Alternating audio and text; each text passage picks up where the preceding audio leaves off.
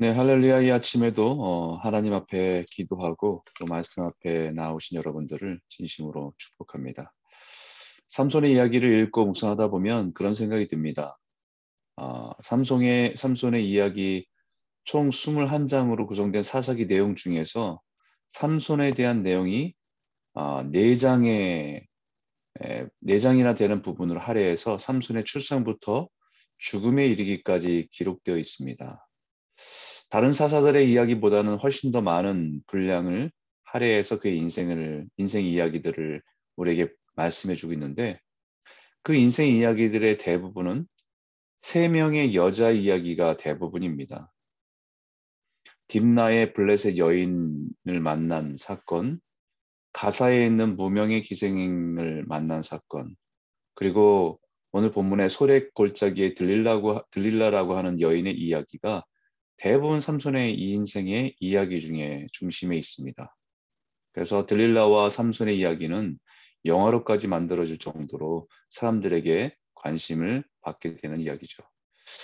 하나님께서는 그에게 특별한 은사와 능력을 주셔서 놀라운 구원의 역사를 이루시길 원하셨는데 그의 인생은 새 여인에게 모든 열정과 에너지를 낭비하고 마지막에 가서야 정신을 차리고 하나님께 부르짖고 블레셋의 다곤 신전에서 수천 명의 블레셋 사람들과 함께 장렬한 죽음으로 그의 인생을 끝을 맺는 모습을 보게 될 때 참 안타깝다라는 생각을 떨쳐버릴 수가 없습니다. 삼손 자신은 자신이 가장 강하다고 생각했습니다. 그러다 보니까 어느 누구의 조언도 듣지 않고 늘 자신의 힘과 판단을 믿고 살아가는 것이 옳다고 생각했을지 모릅니다. 그러나 그의 모습은 우리에게 보여준 모습들은 계속해서 삐뚤어져가는 정말 아슬아슬하게 그 신앙과 세상과의 줄타기를 하는 모습에서 언젠가부터는 삐뚤어져가는 모습을 보게 됩니다. 블레셋의 여인을 아내로 삼아서 무엇인가 자신이 생각한 것을 그 안에서 이루려고 했는지는 모르지만 그의 인생이 자신의 계획과는 상관없이 엄청난 복수국이 되어버렸고 자신의 아내와 심지어는 장인까지도 비참하게 불, 불에 타서 죽게 되는 비극적인 상황을 경험했습니다. 그럼에도 불구하고 또다시 16장의 가사에 있는 한 기생에게 들어갑니다. 그리고 블레스 사람들에게 죽임을 당할 위기에서 극적으로 피했으면서도 또다시 솔에게 있는 그 들릴라라고 하는 여인을 사랑하고 그 여인에게로 들어갑니다. 이 정도가 되면 거의 중독입니다. 성중독이죠. 그것이 잘못된 길을 임을 알 깨달았으면서도 결국은 또다시 그 길을 걸어가는 모습을 보면 정말 사람이 미련하구나 라는 생각을 인정할 수밖에 없습니다. 삼손이 착각한 것이 바로 그것입니다. 그 능력이 자기에게 있는 것이라고 착각한 것입니다. 끊임없이 들릴라라라고 하는 여인이 삼손에게 당신의 힘의 근원이 무엇이냐고 물을 때마다 어, 여러 가지 이유를 대지요. 처음에는 새 활줄 일곱으로 나를 묶으면 내가 힘이 없어질 거라고.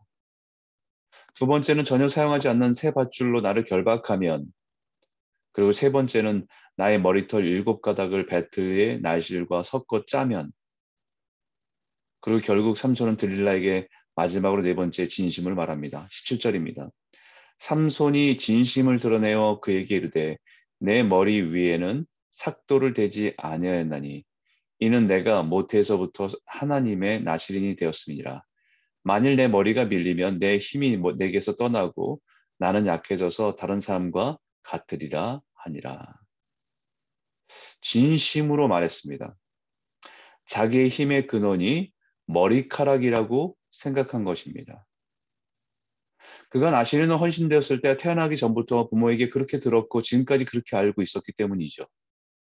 자기 생각에는 포도주를 먹어서 취했을 때에도 여, 자기의 힘은 여전했고 시체를 만져었을 때도 여전히 힘이 있었고 하나님의 영이 자신에게 능력을 부어 주셨기 때문입니다.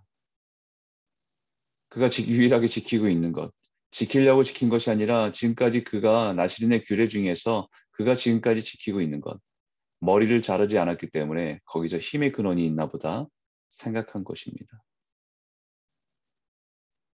우린 다 그렇게 생각하고 있었죠. 그것은 착각입니다.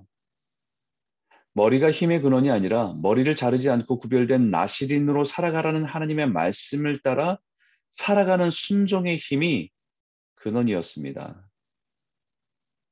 다시 말하면 머리가 삼손의 힘의 근원이 아니라 그와 함께 하시는 하나님이 그의 힘의 근원이었던 것입니다. 결국 삼손은 자신의 인생의 나시린으로 지켜야 할 규례를 모두 다 이제는 무시하게 된 것이죠. 포도주와 독주를 마시지 않으면서 하나님의 백성으로, 백성으로 나시린으로 경건하게 거룩하게 구별되어야 되는 삶을 포기하고 술과 여자의 품에서 인생을 낭비했습니다. 죽은 시체를 만지지 말라는 거룩한 백성으로 순결하게 살아갈 삶을 무시하고 그는 거침없이 죽은 시체를 만지고 살았습니다. 이제는 머리에 삭돌 대지 말고 자신이 하나님의 나시림을 잊지 말고 살아가라는 마지막 메시지마저도 무시한 채 살아가는 것입니다. 삼손도 자기 머리가, 머리가 힘의 근원이라고 생각했습니다. 아니면 거꾸로 그까지 머리가 잘린다고 해서 자신의 힘이 힘을 못 쓰겠냐라고 생각한지도 모릅니다. 설마 머리털이 다 밀린다 해도 자신의 팔뚝의 근육과 다리의 근육이 갑자기 무기력해질 것이라고 생각하지 않았을 생각하지 않았을 모릅니다.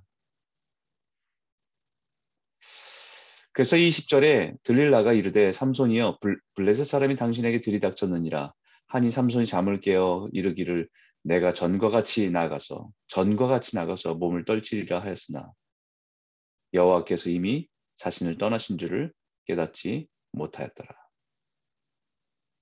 자신의 머리가 밀렸지만 여전히 전과 같아서 모든 결박을 끊어버리고 그들을 쫓아낼 수 있을 것이라고 생각했습니다. 여전히 팔뚝의 근육과 힘이 여전한데 도무지 힘을 쓸 수 없는 것입니다. 자신이 도무지 이해할 수 없는 상황입니다. 그러나 성경은 여호와께서 이미 자기를 떠나신 줄을 깨닫지 못하였더라. 주님이 그를 떠나신 것을 몰랐다는 것입니다. 삼손의 힘의 근원은 머리카락이 아니라 주님이 그와 함께 하심이었던 것입니다. 머리가 다 밀려서 무너진 것이 아니라 하나님의 말씀을 무시하고 죄 가운데 살아가기 때문에 더 이상 주님이 그와 함께 하실 수 없었기 때문에 무너지게 하신 것입니다. 하나님의 영이 삼손을 떠났기 때문에 무너진 것입니다.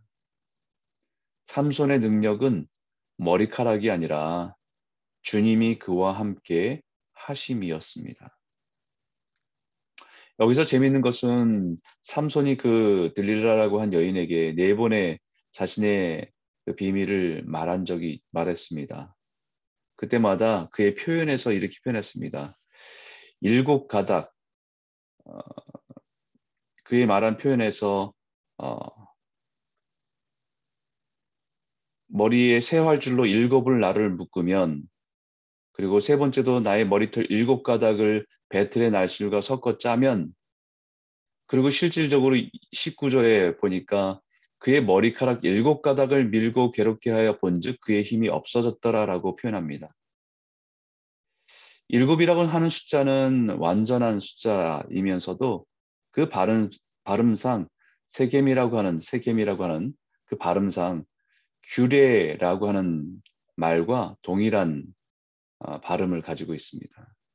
일곱, 일곱 이렇게 얘기할 때그 어, 말을 듣는 사람은 규례라고 하는 의미로 함께 이해할 수 있는 거죠. 어쩌면 이 말씀 속에서 의도적으로 성경 것을 우리에게 말씀하고 있는 것입니다. 일곱 가닥이 잘려서 일곱 가닥의 머리가 밀려서 삼손의 힘이 무너진 것이 아니라 하나님의 규례를 무시했고 하나님의 규례를 깨뜨렸기 때문에 그가 힘을 잃어버린 것이다 라는 것을 성경은 우리에게 언어적으로 우리에게 표현하고 있는 것입니다. 삼손의 능력은 머리카락이 아니라 주님과 함께 하심이었습니다. 이 영적인 비밀을 사도 바울도 깨달았습니다. 그 사도 바울이 고린도 후서의 12장에 나에게 이르시기를 내 은혜가 내게 족하도다.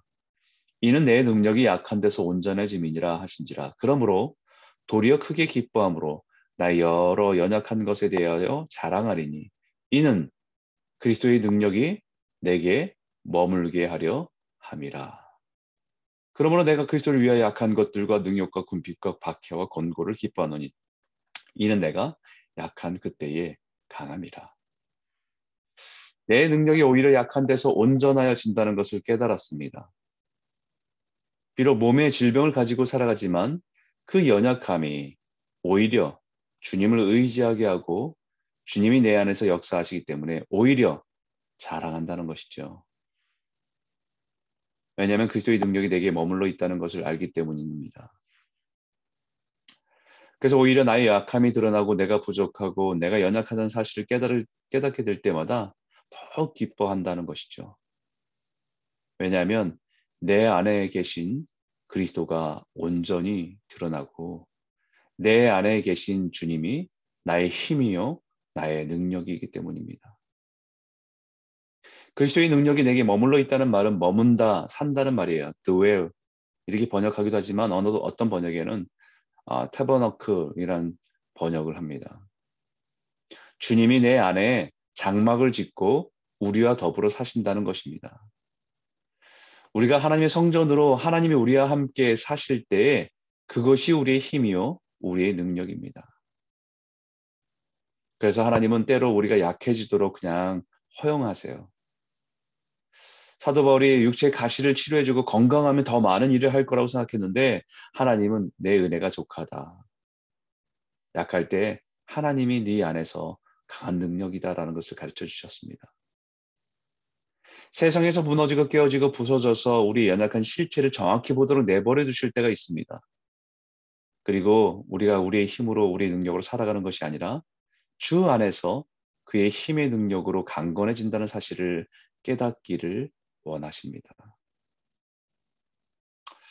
오늘 이 아침에 이 말씀을 묵상하면서 이렇게 기도했으면 좋겠습니다. 하나님, 우리의 인생에 허락하신 것들로 교만하지 않게 하여 주십시오. 주님이 나와 함께 하심이 내 삶의 능력임을 잊지 않게 하여 주시길 원합니다. 오늘도 주님과 동행하는 삶으로 살아갈 때 내 삶에 하나님의 통치와 능력과 은혜가 넘치는 하루하루 우리의 인생이 되게 하여 주시옵소서. 이 기도가 저와 여러분의 오늘의 기도가 되기를 원합니다. 오늘 말씀을 기억하면서 함께 기도하기를 원합니다.